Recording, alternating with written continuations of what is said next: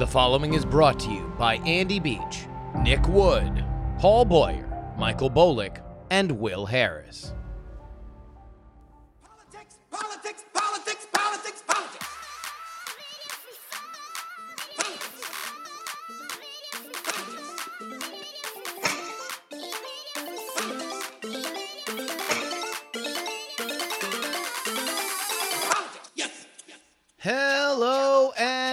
Welcome everybody to the Politics, Politics, Politics episode for July 24th, 2020. It's your old friend, Justin Robert Young, joining you yet again here in Oakland, California. Starting to get a little, we're, we're, we're, we're creeping up here toward the end of summer.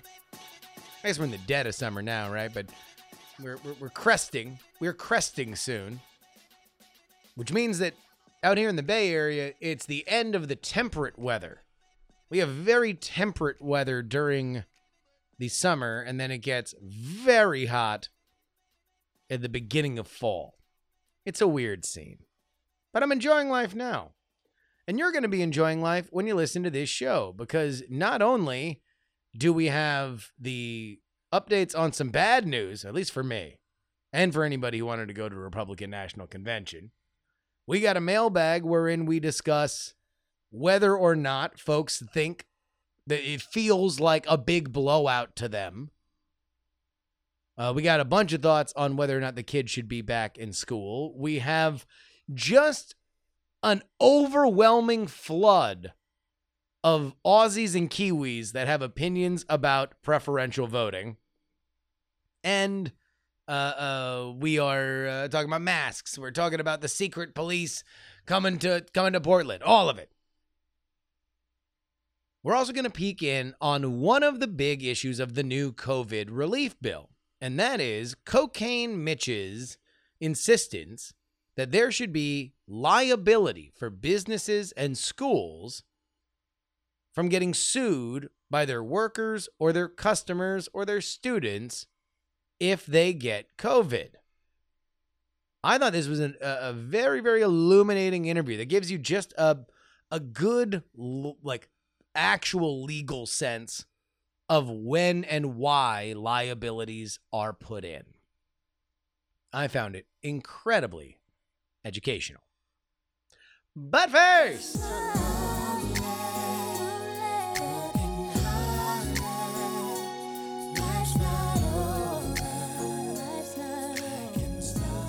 This afternoon, my political team came to me and laid out our plans for the convention in Jacksonville, Florida. It's a place I love. I love that state. The drawings look absolutely beautiful. I never thought we could have something look so good so fast with everything going on. And everything was going well. A tremendous list of speakers, thousands of people wanting to uh, be there, and I mean, in some cases, desperately be there. They wanted to attend, people making travel arrangements all over the country, they wanted to be there. The pageantry, the signs, the excitement were really, really top of the line. But I looked at my team and I said, the timing for this event is not right. It's just not right with what's happened recently, the flare up in Florida. To have a big convention, it's not the right time. It's uh, really something that, for me, I have to protect the American people. That's what I've always done. That's what I always will do. That's what I'm about. And I'll still do a convention speech in a different form, but we won't do a big, crowded convention per se. It's just not the right time for that.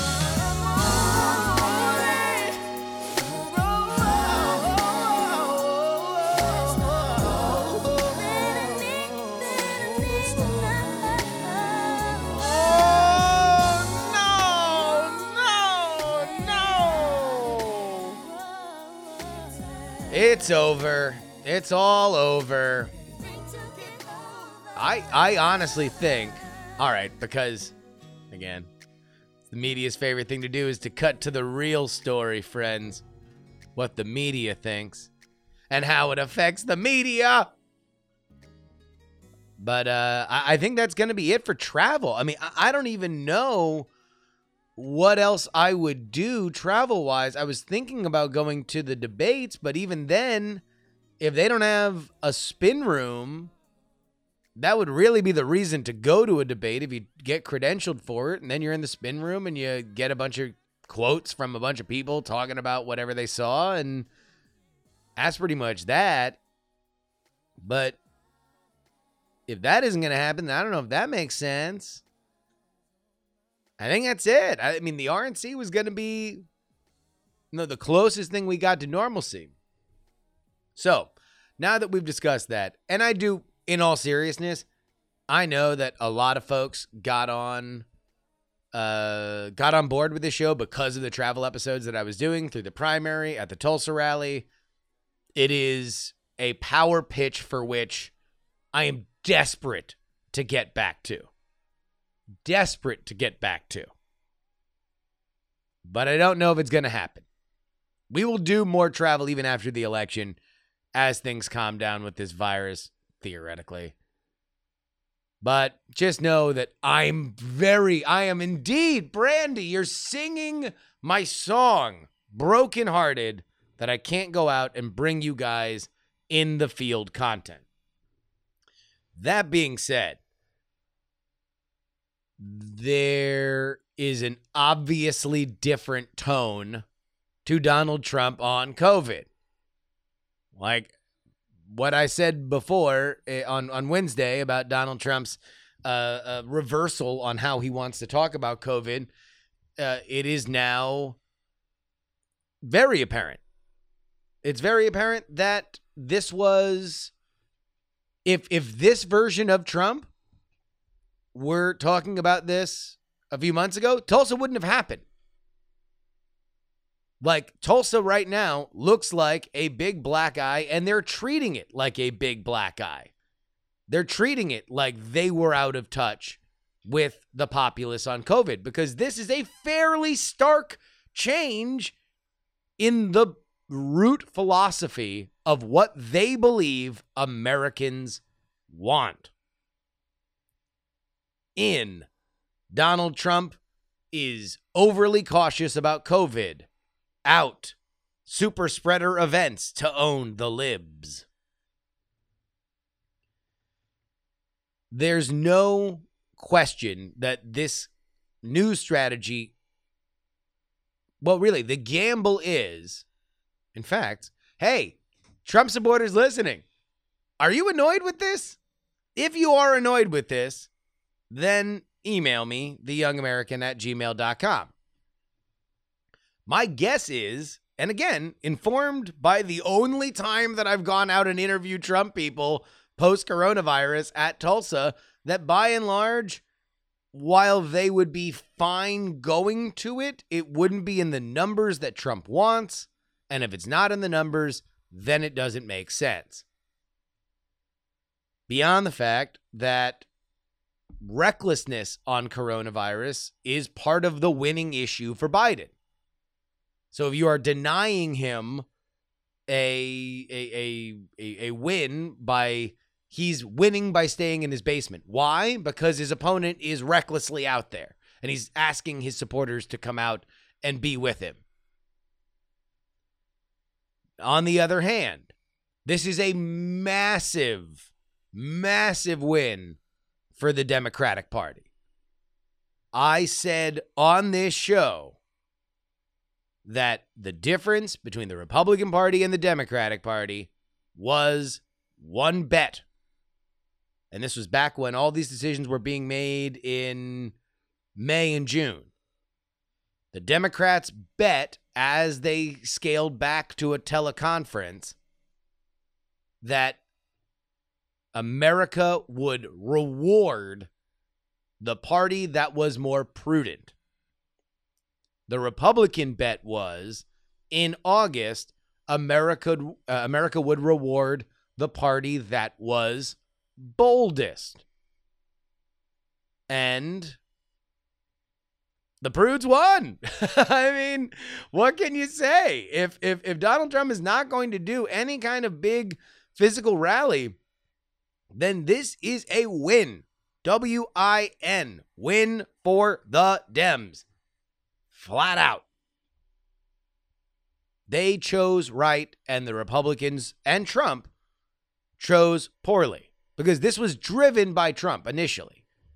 Trump wanted, and specifically in a time where confidence was shaken, he wanted to inspire confidence by having the big spectacle. But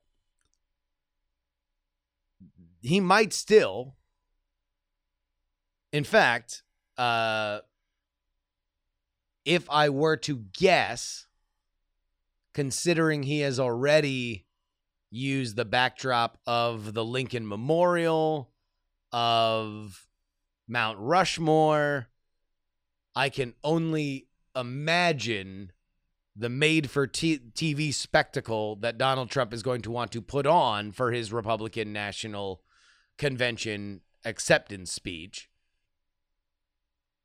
I would suspect that while it will not have quite the polish of whatever the DNC is going to do, that he will look to have it uh, uh, be more of a gigantic, bombastic kind of uh, a, a visual. He will want to, where he lacks humans, make up for in grandiosity. That would be my guess if I were to bet on Trump. But here's here's the the the real headline. You can hear the off the Trump 2020 campaign on this issue because they are backing up, backing up, backing up, backing up. This is a whole new mindset. And look, they can they can dress it up how they want and and certainly there's probably enough wiggle room for them to do it. But there is no doubt that this is a philosophical change from Trump 2020. And even listen to how he talked about it. He said the team brought him a great plan. The team, uh, the plan looked beautiful. The team was confident that they could do it safely. The team, the team, the team, the team, the team. And then the great man stood up. You can almost see it in in, in the Aaron Sorkin version. You know, uh, uh, you know, maybe there's like a furtive rub of the temple, and then he stands up and says, "No, no, it's not the time. I'm going to go out of my way to make sure that the people are safe." Who knows exactly how it happened, but certainly that's what he wants to do. He wants to put things out that everything that's happened before, implicitly, bad campaign. Eh, it was, you know, Brad Parscale was showing me these Facebook data of all the people that are in, you know, mass cause cancer on Facebook and blah, blah, blah.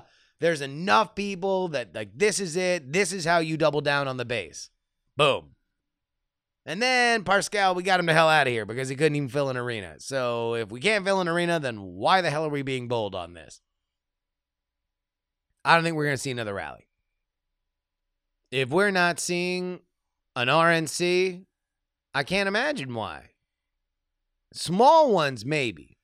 Although that really should have been his thing from the from the jump do television rallies with very small audiences.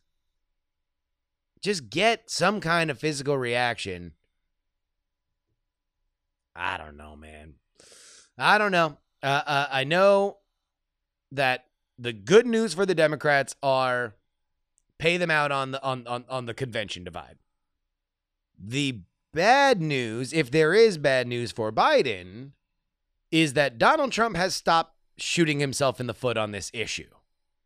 And if part of the very conservative strategy is, I'm going to stay out of the way while Donald Trump continues to shoot himself in the foot, he seems to have stopped doing that here. Now, has he shot himself in the foot to permanently damage him on this issue? Quite likely, quite possibly. But he's not doing it now. So,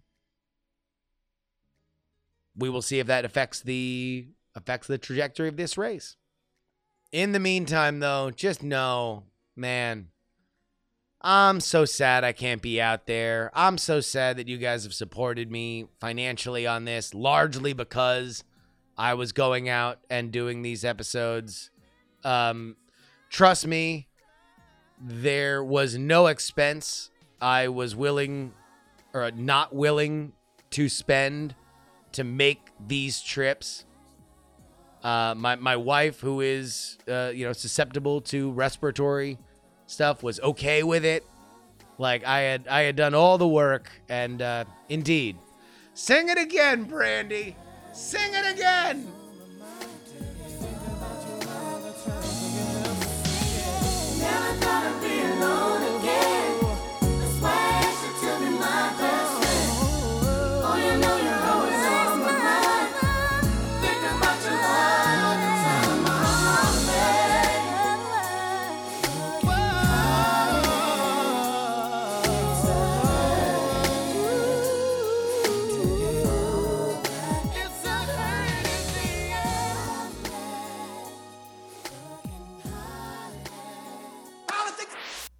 Did I go deep in my bag? And I tell them, I sure did.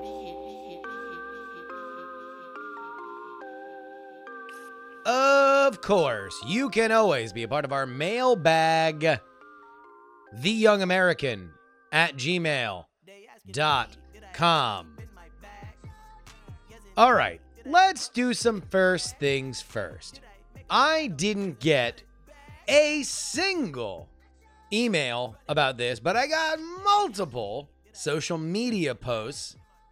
So I assume that there is an element of our dear audience that would like to hear more about something I said on Wednesday.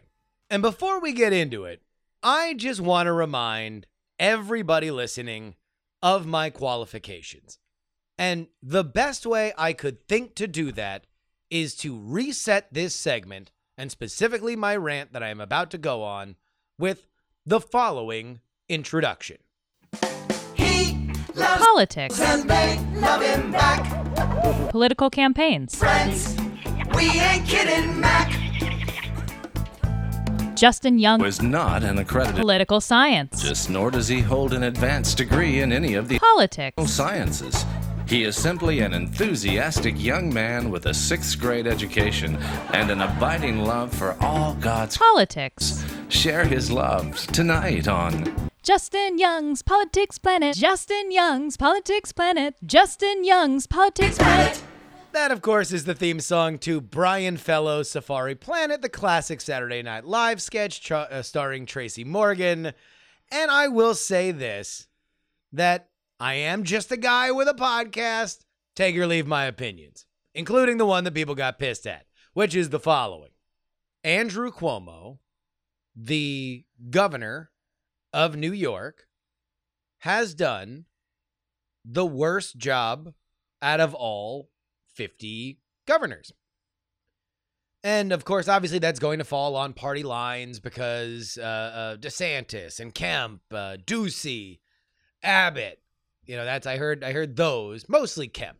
Kemp seems to be the leader in the clubhouse for uh, uh, for folks saying, "Hey, this is somebody who did a terrible job as uh, a governor." And let me reiterate, my point is that Brian Kemp is a ding dong. And I've said Brian Kemp is a ding dong from the moment that he opened up his state faster than even the the president who wanted the stuff reopened wanted to.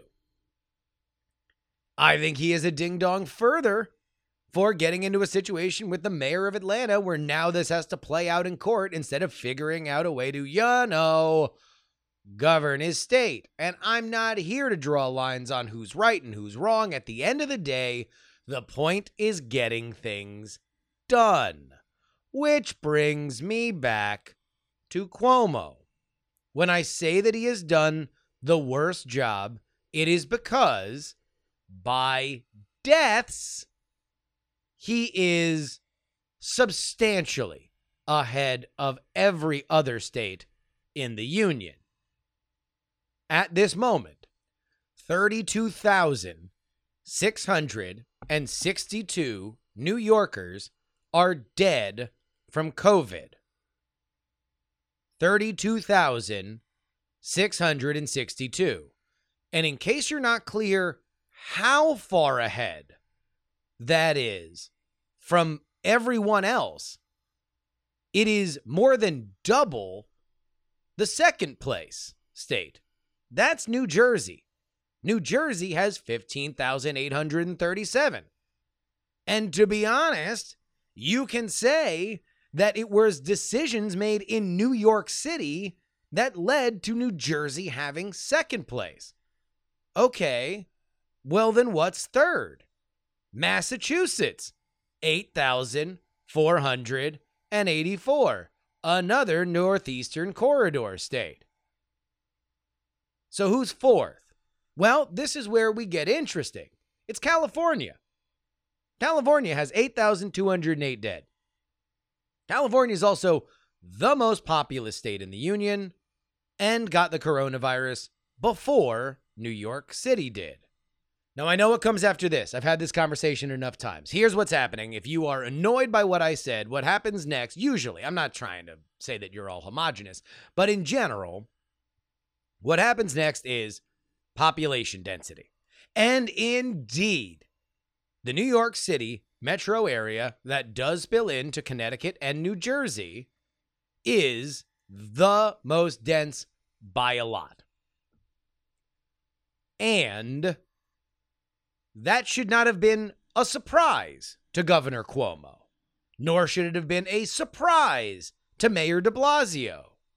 And so, if what we are doing, which I very much believe in when it comes to government accountability, is locking in on metrics that we can apply to everyone, then the chain of who screwed up goes as follows Bill de Blasio screwed up as mayor, Andrew Cuomo screwed up as governor, and President Donald Trump screwed up as president.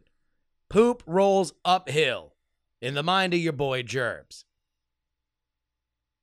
And if other states with more population that got it earlier were able to mitigate the unique factors of their own population. And look, I'm not saying Ron DeSantis did a good job, but DeSantis has a tremendous old person's population. And so far has not had the same kind of deaths. Indeed, Florida is surging, but despite the fact that it's a more populous state than New York, it has 5,653. Now, all these numbers can change. And indeed, in a nightmare scenario, we're looking at multiple states that have over 30,000 dead. Like, that would be horrifying, but it's possible. And so maybe Andrew Cuomo no longer is the guy who did the worst job. But what I think we're getting confused with, or at least people who find my take cringeworthy, is explanations. And I'm all for explanations. We can explain that New York City is in a unique position. Now, I can counter back and say, again, not new, not new that this is a massive population. Maybe we should be over cautious with it. Maybe. Because when you're not, this is what happens. Maybe. But still, you can explain that that's the case. You can explain that Cuomo has done things right past that. That's fine. But for me, the numbers are the numbers are the numbers. And it's not close. Let's do it another way deaths per 1 million pop. New York, 1,679. They're second to New Jersey at 1,783. Close to that is Massachusetts with 1,231 and Connecticut 1,237. Again, all Northeastern Corridor states. Ones that were affected by the decisions that were made by de Blasio and Cuomo. So, what about Florida? 263 dead. Texas, 166 dead. Illinois, 598. Again, these numbers aren't even comparable. So, yes, there might be more death. And yes, now New York has the virus under control. But in my mind, I, I just simply don't know how to say it any other way. I don't know how we should be uh, uh, doing these metrics any other way. And by the way, when I say Cuomo's the worst, it's literally just because of these numbers. I don't know if there is a governor that I would give an award for handling it great to. Ugh. All right, let's get into the rest of the mailbag. Michael writes, You asked on the weekend podcast whether the race felt like a blowout, and I would answer with a resounding yes. No, I don't think it'll be 12 or 15 points, but high single digits does seem plausible. Point. We have faced two major crises over the past six months, and Trump has failed them both and still shows zero interest in actually doing the work of being president. Point. You yourself on the 4 1, the April 1st podcast, said that 100,000 deaths was a line in the sand. We are now over 140 and rising steadily. Did we move the goalpost? I will answer this editorially. I said 100,000 was the line in the sand of Trump being able to say he did a good job.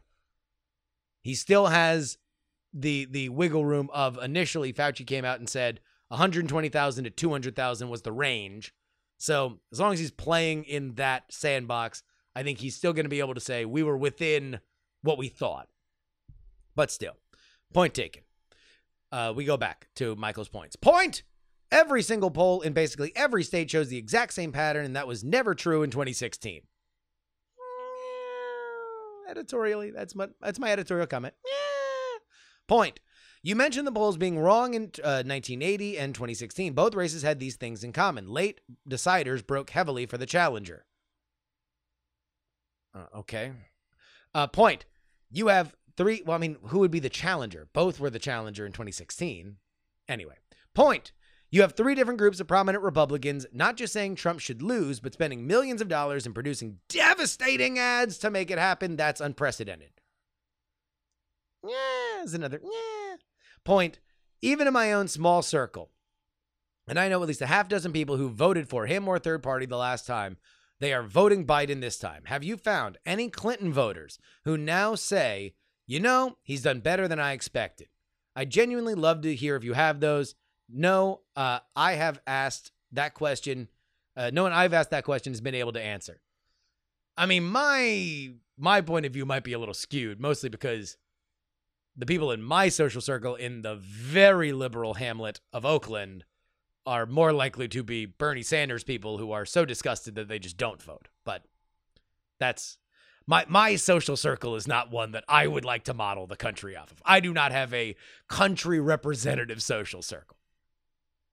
Point. We saw hundreds of thousands of Wisconsinites brave COVID to vote in the state Supreme Court election. Enthusiasm will be just fine in November. Michael, I, I would put that one in a time capsule and tell me if it turned out okay in, in, on, on November 4, to be honest with you. And final point point GOP hasn't even run against a white guy in 16 years, and they're rusty. Even Trump's heart isn't in some of the Biden attacks the way it was with Hillary and Obama. Now, that I would agree with. I still think he'll be able to define uh, uh, uh, Biden, but he hasn't been able to so far. So maybe uh, my my assumption is misplaced. Thank you for your email, though, Michael.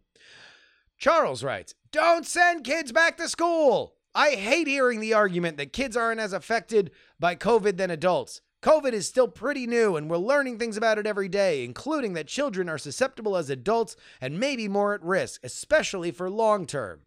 Also, even if kids are less affected, what about the adults teaching them? If kids are asymptomatic carriers, then we are putting our teachers at risk. I've heard anecdotally from many teachers that they are considering early retirement or a career change. I've read that many are preparing wills before returning to work. That's how worried they are. The other argument about children receiving subpar education is being left behind. And that shouldn't be a concern for every student in the 2019 2020 and 2020 to 2021 school year. Every student across the nation received subpar education to no education this spring. Nobody's being left behind because everyone's in the same situation. Thank you, Charles. Jessica writes Children, especially young children, will never be able to safely socially distance if they return to school. They miss their friends and their teachers, and it will be so easy to forget, even with the teacher trying to supervise them. How can we assure that class sizes will be set to allow space for social distancing? In Hillsborough County, our average elementary class has about 19 students, and that's not enough square footage in a classroom to put desks six feet apart. How do we trust a district who has mismanaged funds consistently for years to actually provide the promised cleaning supplies all year? This is such a fear for me that I've spent hundreds of dollars on my own stockpile of cleaning supplies because I have no faith they will make good on this promise. Furthermore, HVAC systems will continue to spread, a whole other issue for another time. And any death of a student, teacher, or staff member will be too many. I'm going to edit this down just because they, these are all salient points, but they get a little bit more specific. Here's her final point Teachers are scared. We miss our students, we miss the school community, and our normal day to day life at school. We should not be the guinea pigs for society to see when it is safe for large gatherings. Peter writes Interesting interview on ranked choice voting. In Australia, we also have two main parties, but our preferred voting system allows smaller parties to be more influential, directing preferences to one major party or another. We get around the low voter turnout issue by making voting compulsory and also making voting ridiculously easy. Anyone can request vote by mail, you can vote early at special polling places, and election day is always on a Saturday. And let's not forget, Australia invented the concept of democracy sausage. Peter, I appreciate your email and I love your beautiful, beautiful island nation. However, I think compulsory voting is a terrible idea, and I abhor the concept of trying to get like people who otherwise would not be voting into a voting booth because they care about the sausage more than they do about democracy. If you don't care about democracy that bad, then I'm fine with you logging off. Samuel writes a comment on your interview with Jason McDaniel and ranked choice voting. Australia is sometimes held up as an example of where ranked choice voting, we call it preferential voting, is successful. However, two crucial pieces of information are usually left out of that discussion. Australia has legally enforceable compulsory voting. This means that in virtually all elections, turnout is over 95%. A note on this Australians only vote for council, state, or federal representatives, no voting for county sheriffs and the like, so our voting tends to be pretty straightforward. Number two, in the federal and most state senates, Australia has proportional representation. That is basically, if you get a minimum number of votes, you're guaranteed a seat. At the federal level, this is set at one sixth of the total vote. This is so complicated to work out that it's commonly set as a grade 12 mathematics assignment. Furthermore, it's my opinion that both are key to, to uh, uh, preferential voting success in Australia, but I'd imagine they'd be deal breakers to most Americans. I will say, good sir, for this American, uh, yeah, Sam, come on, Sammy boy, it's America, man, America, big winners. That's what we do. Proportional. Come on, come on, come on, come on. What are we doing? Nick writes. I really enjoyed the interview about ranked choice voting. Multi member proportional systems were also briefly mentioned, which caught my attention because that's our system for allocating seats in the House of Representatives in New Zealand. Oh, Oceania. Oh, you guys are representing, you're dominating this mailbag right now when it comes to represent, uh, uh, representational voting. The idea is to keep the simple tick a box concept of first past the post, but also have a fair outcome. It's done by two votes. Essentially, you do the normal first past the post thing for your district, and then you also vote for a party you like. If candidates from the party 3% of the districts, but the party gets 10% of the vote nationwide, then representatives from the party's list fill in the remaining 7% of the seats. Oi. We use ranked choice voting via STV, which is a little bit more complicated than just simple ranked choice voting because it selects multiple candidates per district for proportionality for our city elections, and turns out that these are really low. Anecdotally, from my friends, they just find it too complicated. MMP isn't perfect, but it's a really neat way to keep first past the post, but make it proportional and fair. No. No. First past the post. That's the way we do it. Ah, shotgun a beer. First past the post. Big Macs. Uh, Baywatch. America. Michael Keeper writes I see two sides of the use of Trump's special police to quell the protests in democratic cities. The law and order folks are speaking up in support of suppressing the protest. Typical conservative response. Trump hoped to suppress the pro democracy protest, and it's not working. The protests are getting larger, and the backlash is growing. The use of brown shirts from ICE and DHS are actually making people madder. Using secret police is definitely not America. Man, that email took a turn. And finally, Dino writes, this all goes back to the origins of the lockdown. He wrote about why masks got politicized. It's relative, relatively uncontroversial to state that the initial lockdowns were handled with some level of recklessness and dishonesty. I'll save you the rundown, but there are articles, press releases, and tweets from almost every organization involved that were now found to be flat out lies, specifically about what the lockdowns were and what they meant and their goals. This deepens the convictions of people who are already prone to anti government thinking and the conservatives who pretend to be. Now, for masks specifically, the story of the mask begins with uh, uh, more of the above from the organizations involved. The CDC, especially, who tweeted along with several others that masks were not helpful and people should stop buying them. Obviously, they were trying to fight a shortage, but that does not justify the lie, especially when, from the public's perspective, quote, you told me masks were bad, now you're making it illegal for me to not have one? Question mark. End quote. That combined with the haphazard way that it was handled from the beginning is a recipe for an FU attitude. My dad, who is a reasonable and objective guy about politics in general, has mentioned many times that this whole thing makes him feel like a lab rat, and I believe that feeling is widespread. Yeah, I'm I'm look, I think that when you go back and you see 15 days to slow the spread and all that, it's clear that some folks felt that they were sold a bill of goods on the lockdown. And maybe now that we've experienced this situation, the idea of selling the lockdown as no, we're going to lock down until we hit these metrics would be a better way to go. That being said, all I'm saying is, baby, we're far along the road right now. And I just need all of you guys, everybody listening, to please get on the same page with me because I'm with you. I- I'm annoyed by how the government handled it. I believe that the people who lied should be held accountable. I think that the WHO really screwed up. I think that the CDC botching our initial test also uh, uh, killed a lot of people. Like, look, I'm I'm with it. I'm with it. But right now, can we just recognize that we're juicy creatures? And a lot of us are out here with the vid. So if you're inside, for God's sakes, even just take the Gerbs pledge. And if you hate masks, then just for me, inside, please. Wear the mask inside. That's where this vid is is getting spread around. That's why I think it's a lot in in the southern states. Not because people are outside.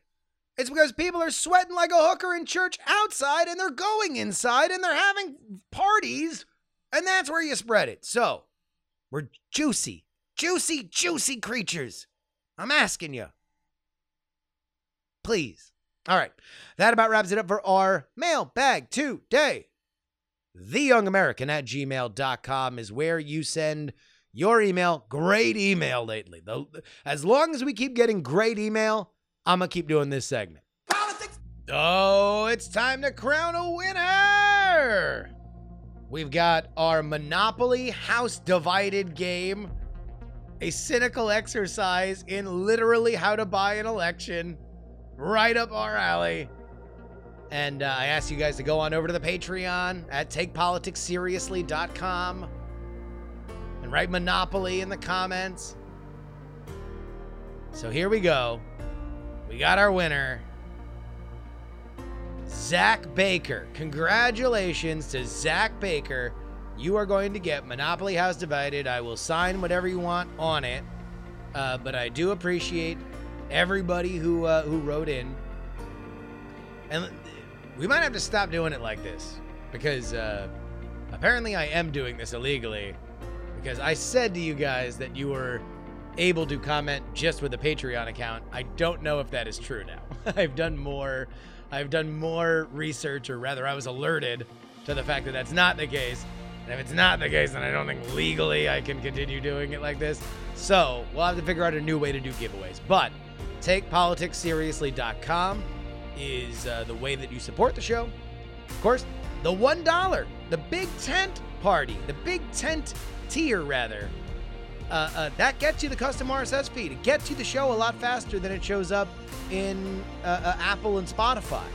Just the way technology works. $3 gets you bonus content, $10 gets your name right at the end of the show, and then the big donor class. If you gotta ask how much, you can't afford it. That gets you on the bumper right up front. And a few other perks. Anyhow, that's it. So please head on over there check it out. TakePoliticsSeriously.com.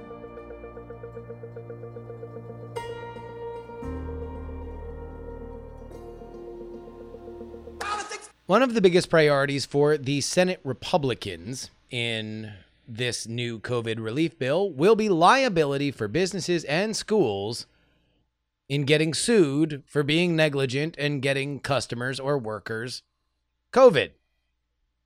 And so, as we like to do here on the program, we are going to learn more about that.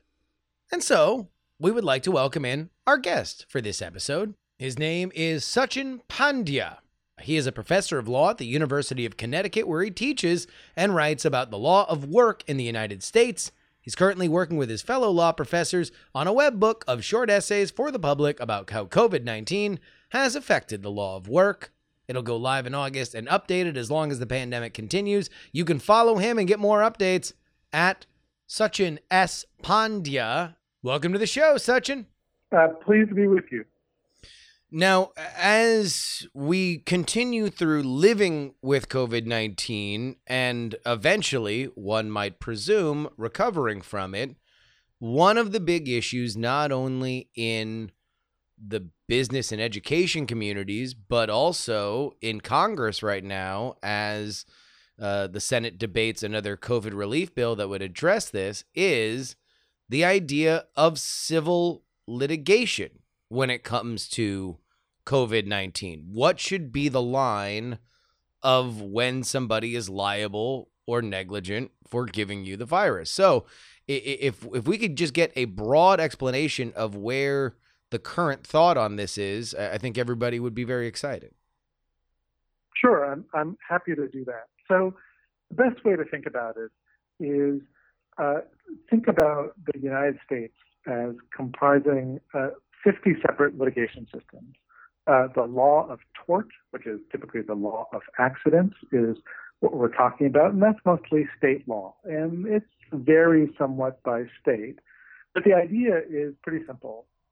Most of the time, if someone acts with negligence, they unduly, carelessly uh, do something uh, which the law treats as wrongful, and as a result, they harm you, then you can bring a negligence tort claim uh, to sue them to recover the recover an amount of money that's supposed to be equal to uh, the harm that resulted because of their bad behavior or their careless behavior. That's tort law or negligence liability, and that's really what we're talking about when we're talking about this debate over uh, liability in COVID. But we're not talking about uh, even though there are some examples of people who may intentionally try to cough on somebody or to give them COVID like that, most of the time what we're talking about uh, is uh, uh, workers and customers who believe that because of negligence, undue carelessness on the part of some other actor, let's say a business or an employer, uh, if they they believe that they have suffered some harm, for example, that they got COVID because of that carelessness, then the question on the table is what kind of lawsuit could they bring under current law? And then, if Mitch McConnell or whoever else in Congress has their way, uh, how much easier or more difficult would it be uh, under some change in law for that for that person to win that lawsuit? That's the idea. So where if if let's say there is no further federal action on this, do we have a sense of of what the line would be now? Like like where if if this is you know anywhere between I didn't wash out the uh, uh, coffee stein that I had Cloroxed and and now customers got sick because I made coffee in it to you know the the refrigerator leaked a little bit and somebody slipped like like wh- where is the line of negligence for disease in general uh you know I guess that sets precedent for something like covid Yeah. So, so the way to think about this is think about it in for two separate categories of people who may uh, suffer because of COVID and are looking uh, to hold someone responsible by bringing a lawsuit. Think about it in terms of customers uh, suing a business, let's say, and a worker suing their employer for, uh, in both cases, for acting unduly carelessly, uh, and as a result, they they got uh, COVID. The basic idea behind negligence liability, we're talking about customers now, yeah is that the, the customer's burden is to identify some reasonable precaution that they believe that the business should have taken and could have taken, but actually didn't take. That if they had, would have made a difference. Uh, that is, their failure to take that reasonable precaution is causally connected to the customer uh, actually having suffered some harm, in this particular case, uh, getting COVID. So, for example, if a customer can show that a business uh, unintentionally, but nonetheless negligently uh, caused them to get COVID because they didn't adequately clean the the facility or they didn't take proper precautions to make sure there was enough air circulation or, or didn't take precautions to make sure their the, their cus- their customer facing employees weren't regularly tested, whatever the precaution might be, if they can show a causal connection between that and the fact that they suffered uh, COVID as a result, that's the basic contours of negligence liability. Now, there's a lot built in there. What's the what's the precaution that you're going to argue the business should have taken but didn't? How are you going to argue that it's a reasonable precaution for them to take? You don't have to take every possible precaution under the sun, only the ones that uh, are reasonable uh, under the law. And then the hard part this is before we're even talking about any kind of immunity or anything like that. The hard part is you've got to prove that not only that they failed to take that reasonable precaution, but that your COVID, your the harm that you suffered, was the result of that. You have to show that your harm is causally connected to what they did or failed to do. And the reason why that's hard is uh, there are all sorts of other ways in which you might have gotten the disease.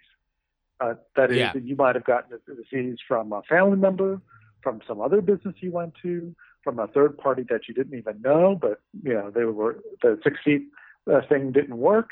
Whatever those things, and so that piece of it, the causation part of it, is already a pretty difficult hurdle. Um, but if you can show that in any particular set of circumstances, you're going to have to show that. That is going to be necessary. So, so now that's just talking about customers. For workers, it's a little bit different. And the reason it's a little bit different is because in this country we have workers' compensation. In workers' compensation, the shorthand explanation for it is uh, instead of going through the typical burdens of proof you go through in a typical negligence lawsuit, the workers' compensation law says you don't have to show that there was some reasonable precaution that they that they failed to take. You just have to show that you suffered an on-the-job injury arising out of your employment. And if you show that, then your employer is obligated under the workers' comp law to provide you with some preset uh, workers' compensation payments to cover that injury. And so the burden of proof in a workers' comp case is easier, but here again, there's going to be a hurdle because it's got to be an injury that arises out of your employment. And if you're a, somebody who says, hey, I deserve payments under the workers' comp system because uh, I got COVID because of what happened on the job, the next question is going to be, of course, well, you got to prove that it arose out of your employment. It was an on the job injury. Did you get it because of exposure at work, or did you get it for exposure at home or in some in some other recreational facility or some other in some other way that has nothing to do with work at all. And so the punchline here is that well before we get into the questions of uh, immunity and that kind of and that kind of thing, these lawsuits will be brought, but they're not going to be slam dunks. They're going to be hard to prove, uh, in large part because of the burden placed on plaintiffs to prove a causal connection uh, between uh, what happened, what, what the defendant did or didn't do, and their particular COVID exposure. You know that that is very interesting because a you are you are demonstrating that this is not something where there is like a, a some special element of case law for which COVID can you know drive a truck through immediately. Uh, this is going to be built on cases that are similar and also similarly hard to prove, but also I, I don't know how many people would have the access to rapid testing at the point where you could identify exactly where you got COVID. Like when I went, I went to go cover the Tulsa rally, uh, in uh, Trump's Tulsa rally, and like if I came back, I got tested, I, I'd have some guesses on on where I got it if I had come back positive, but. I wouldn't. I would have no idea uh, uh, exactly where. Well, you know, specifically, even if I was upset enough uh, because it happened in a business, uh, or you know, happened because I was out covering the, the the Trump campaign. Like I wouldn't know exactly where where to put it, and I don't know anybody that can see testing that would accurately be able to hold up in court. Well, so you know the so there are a couple of things to say about that. The first thing to say about that is um, you're absolutely right. Testing is a large part of the proof problem Yeah, that an individual individual person is going to have to encounter. Not only, uh, you know, there's the test can't pinpoint the exact date and time that you got the virus no, and for those people, for a lot of people, uh, particularly in uh, late March and early April, uh, testing wasn't readily available. Right? yeah, Uh, so that you have to assume to get it. So, so there's a lot of proof problems there. Now, there are some ways in which some states have adjusted their laws to to make it a little bit easier. So, for for example, a handful of states for workers' comp claims have adopted a rule that says, um, for purposes of workers' comp claims, uh, if you can show, if you, under certain circumstances, the law will presume that the uh, your COVID occurred uh, on the job. Your COVID exposure occurred because of uh, COVID exposure on the job, and then the burden would shift to the other side, in this case, the employer, to try and disprove that. And so this kind of burden shifting is one way that a handful of states have tried to make it a little bit easier.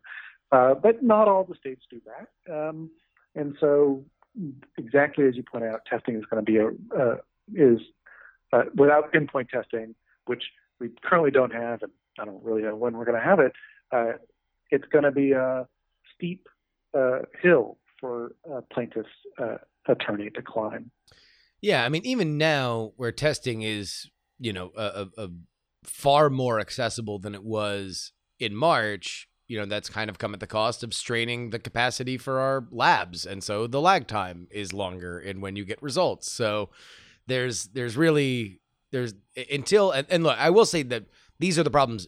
Speaking now in late July 2020, I'm sure there will be easier and faster, you know, uh, rapid test results as we go forward because there's so much money in this. But let, let me let me get back to the customer issue for a second because you made mention that there is an issue of negligence that the business has to be clearly aware of the problem and not doing enough to rectify it even if they don't you know administer a disease to a customer i can see where part of that is specifically problematic for covid since covid does have a very long non uh, symptomatic period where you can still spread the disease and the idea of opening a business might be viewed as negligent. So even if these are hard cases to prove, is part of the argument for immunity just to discourage false claims or for there to be a cottage industry, you know, for, for us to be, uh, you know, uh, playing the free version of, of, of Pandora and all of a sudden hear like a, have you or someone you love uh, contracted COVID from a local deli? Please call the law offices of whoever is is is doing this. Is is part of that the idea for immunity? Well, so yeah, and and I should. Uh, that's right, but there are arguments on both sides of the COVID immunity debate that, in many ways, resemble uh, debates uh, over other types of immunity provisions. So let me go just uh, back back a step. Okay. The idea of passing a statute which provides for li- uh, immunity from civil liability is not unique to COVID at all. We do this all the time in different pockets of the law. Let me give you a simple example. Have you ever heard of a Good Samaritan statute? Sure. Uh, yeah. So, you know, this is the idea, uh, you know, somebody's having a heart attack and you're in an airplane or a bus and somebody says, is there a doctor? And, you know, somebody stands up and they try and, and do this. The, the law, most state law provides that uh, if you are in a position to try and help save somebody, you're not obligated by law to do it. But if you voluntarily undertake to help somebody, you have to do it in a way consistent with uh, all reasonable precautions. That means, roughly speaking, if you're going to try and save somebody from a heart attack, you can't act negligently in the course of doing it because if you do so, then you can be subject to a negligence lawsuit, right? Yeah. Uh, and so, the I, what's the idea behind the Good Samaritan statute? It's simply this: it's if we're worried that people who could voluntarily reach out and help somebody else in a time of crisis, uh, if we're worried that they would otherwise be willing to do so, but they fear getting sued uh, if they do it, then they won't do it. And so fewer doctors will stand up and, and rise to the occasion. And so the idea behind the Good Samaritan statute is that is that if you uh, are in this situation, you've got the medical training, you you voluntarily undertake to help someone, and you uh, negligently, uh, as a result of your negligence, make matters worse or cause some other harm, we're going to hold you immune. That is to say, if somebody could bring a lawsuit against you and win uh, against you for having committed negligence, we're going to say by statute, uh, no, that uh, under these circumstances, no, you have immunity. There's no civil liability, no damages. Now, what's the logic behind that? The logic behind that is simple.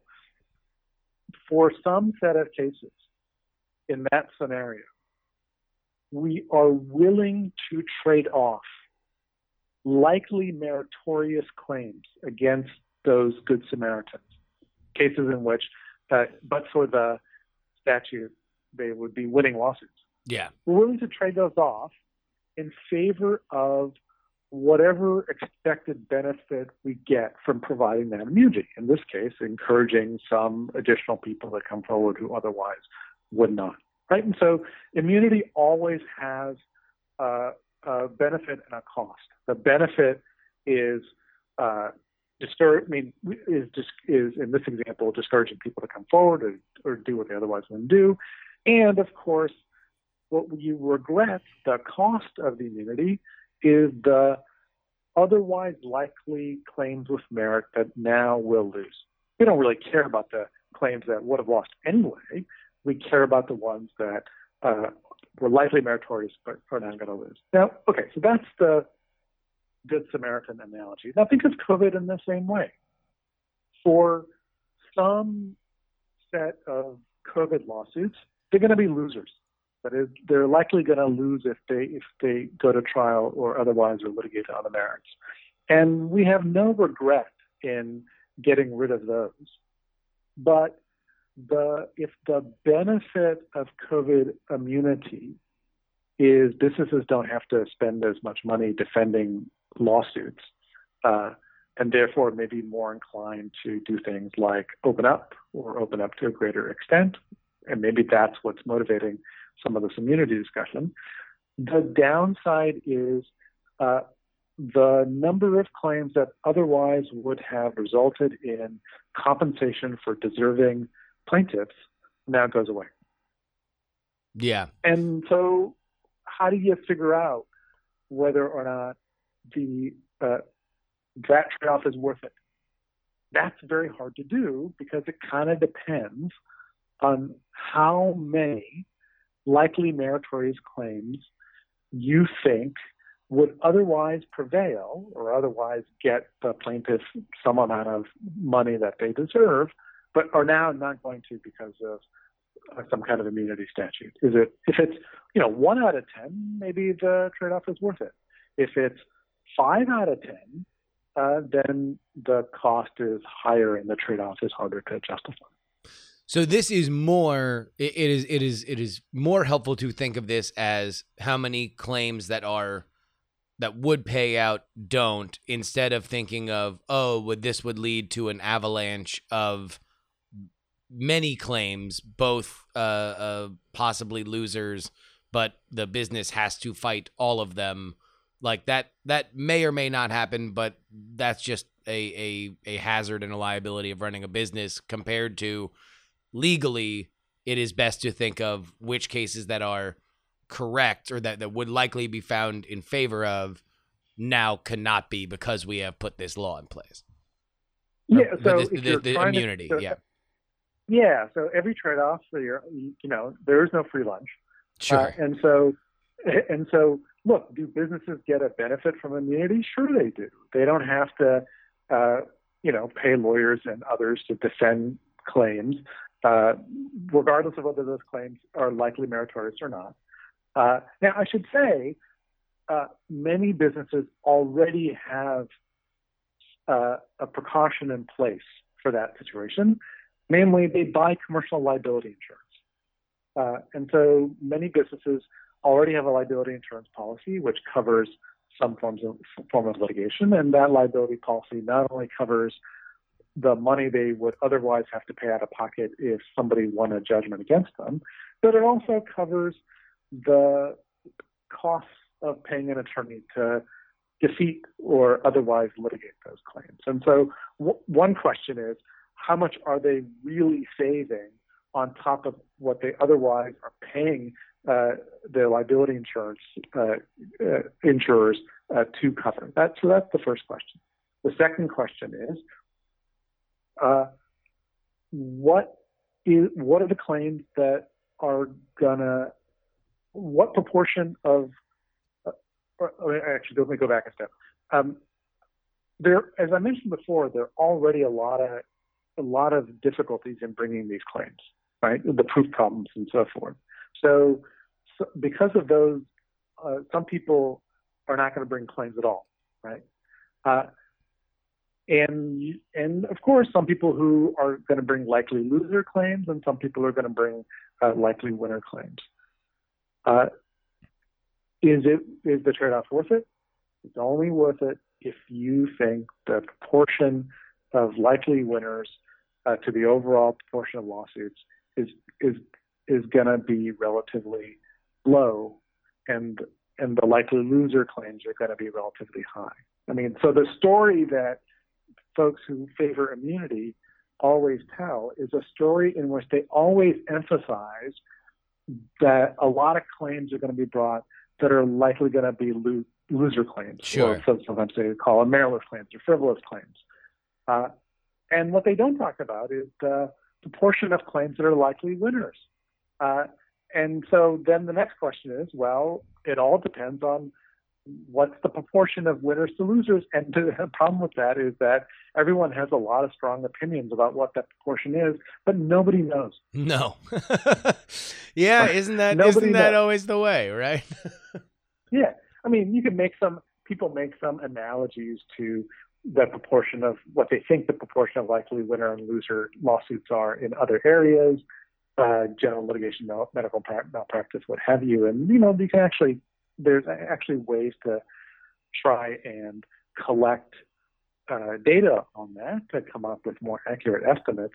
But uh, you know, but the amazing thing about the COVID situation is um, it's really hard to find some uh, analogous situation because uh, I don't know about you, this is my first pandemic. Yeah. Uh, and so the the looking to the looking to history for analogies to try to figure out the, what proportion of these claims are going to be likely winners and losers. Uh, that's really hard. Uh, general question: How uh, are, are are immunities like this forever? Are there ever sunsets on uh, uh, immunity laws like this? So, uh, so many of these immunity statutes don't have sunset provisions, like the Good Samaritan statutes. Uh, once they're in place, they're in place un- until the legislature uh, removes them. The ones that have been, uh, the ones that uh, the GOP have been talking about for COVID immunity, uh, do have a sunset provision. So far as uh, so far as I can tell, I think it's 2024 uh, or something like that. Yeah, Uh, that seems some of the- that seems reasonable. Some of the state immunity, right? Some of the state immunity provisions measures enacted in a, in by state legislatures, North Carolina being one example, have as their sunset um, specific dates as well. because I- I would imagine. I mean, all right. So it seems to me that this current situation that we are in are very, very, very, very, very much rooted in action in the moment. That you would want to pass an immunity thing because you want businesses to feel confident in opening up. You want them to feel confident because the economy. Uh, we we turned the economy off voluntarily, and now we're trying to boot it back up again. Uh, and so they don't feel very secure and so you want to give them one more blanket just to make sure that they feel good going forward and hiring people and trying to piece back together what we had prior to March but uh, at the same time from your perspective as a law professor those seem like it seems like like uh, uh, moments of great chaos can often be breeding grounds for reckless legal precedent and decisions Well, so uh, let me say a couple things about that. The, the Yeah. first is I, I, don't really know whether or not um, a lot of businesses uh, are, are waiting for some kind of legal immunity before they open up. sure Right? And so the premise that this is going to make a difference in in in uh, having people open up or stay open uh, is is one that I don't know one way or the other. I imagine, for example, a lot of businesses want to open quite apart from liability because number one, they're losing revenue by staying closed, and number two, uh, many of them may already have liability insurance in any way uh, that would otherwise cover any lawsuits that are brought against them. And so the immunity is not really top of mind uh, for them. The second is in, in any situation like this, uh, you're always going to have some proportion of lawsuits that are going to win and some uh, that are likely winners and likely losers. Um, and I don't have a very good sense of of when we talk about likely losers uh, is we can separate that that out into people who bring lawsuits uh, who sincerely believe that they deserve to win on the merits and but they're likely going to lose because it's so hard to prove what they need to prove versus people who uh, are not uh, think that they don't really have much of a case but they want to bring a lawsuit um, in order to uh, get a quick settlement or something like that uh, do right I really know? Do I really know what proportion uh, uh, fall into either camp? I don't. Uh, all right, real quick question to wrap things up because we've spent the vast majority of this interview speaking about businesses, but another element, and I would think probably just as uh, uh, just a, uh, as much of a part of this, if not more so, are educational uh, institutions and schools. Uh, obviously, as Mhm. soon as you start talking about kids, uh, uh, you know, parents will, uh, uh, you know, that that is that is a far more uh, uh, emotional ground than let's say a, a, simple slip and fall or or a workman's comp claim might be. There is a different uh, vector to it. Uh, is there anything from what we've talked about that is materially different about educational institutions aside from just public businesses? Yeah, there's two important differences.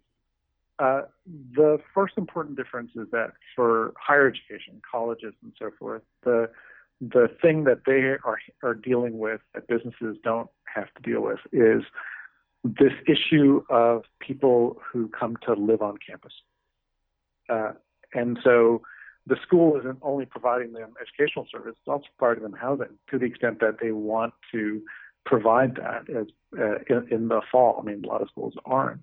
And so once you start providing them housing, the, the opportunities for uh, uh, for exposure to COVID increase dramatically as compared to uh, a business who you just interact with uh, at the storefront. So that's one issue.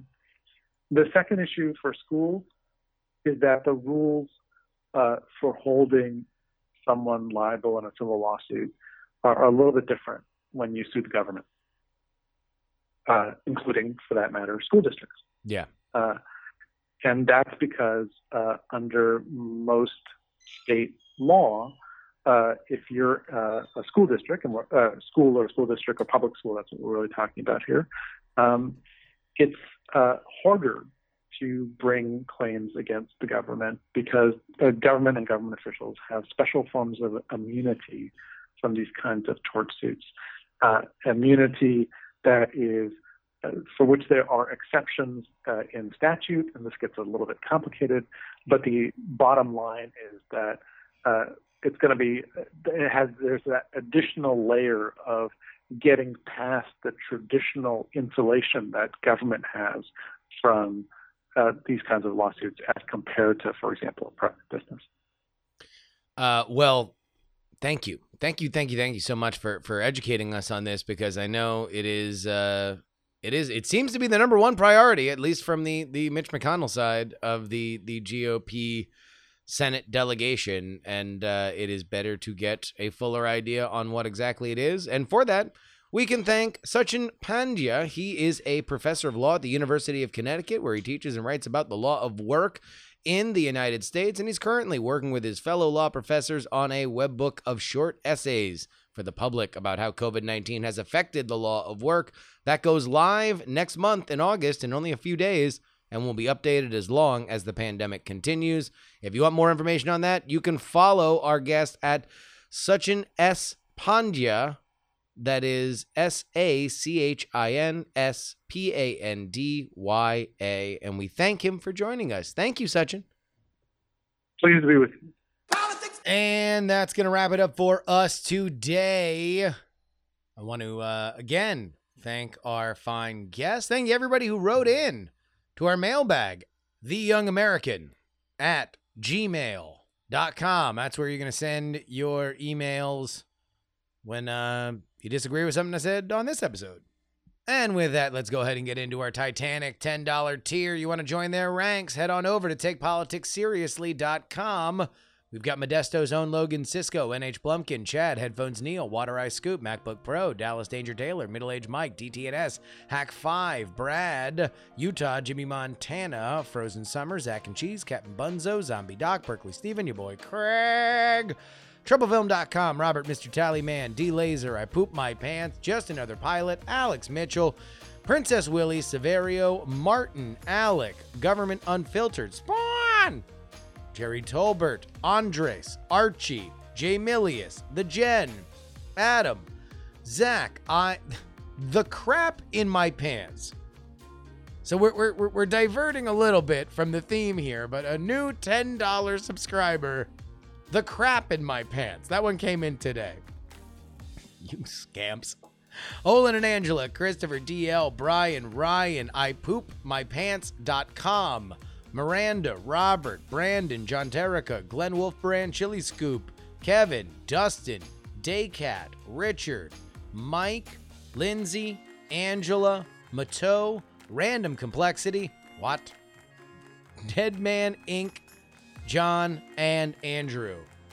You want to join their ranks? Head on over to uh, TakePoliticsSeriously.com to reiterate what I said at the beginning. And You want bonus episodes? You sign up at the $3 level. You just want to get that custom RSS feed? Get the show just a couple. Sometimes it's minutes, sometimes it's hours quicker. So it doesn't have to work its th- way through whatever process that Spotify and Apple Music and, and, and all the other podcatchers catch it. You just want to get it straight from the source? It's a buck. A buck at takepoliticsseriously.com to get your custom RSS feed. And a reminder for your boy Justin Robert Young. Please have a, help, uh, a, a healthy and safe weekend. I hope you guys uh, uh, enjoy some of the uh, some whatever sun you can get. In the meanwhile, I'll be here, just your old pal, reminding you that some shows talk about politics, others talk about politics, and still more talk about politics. But this, this is the only show that talks about ho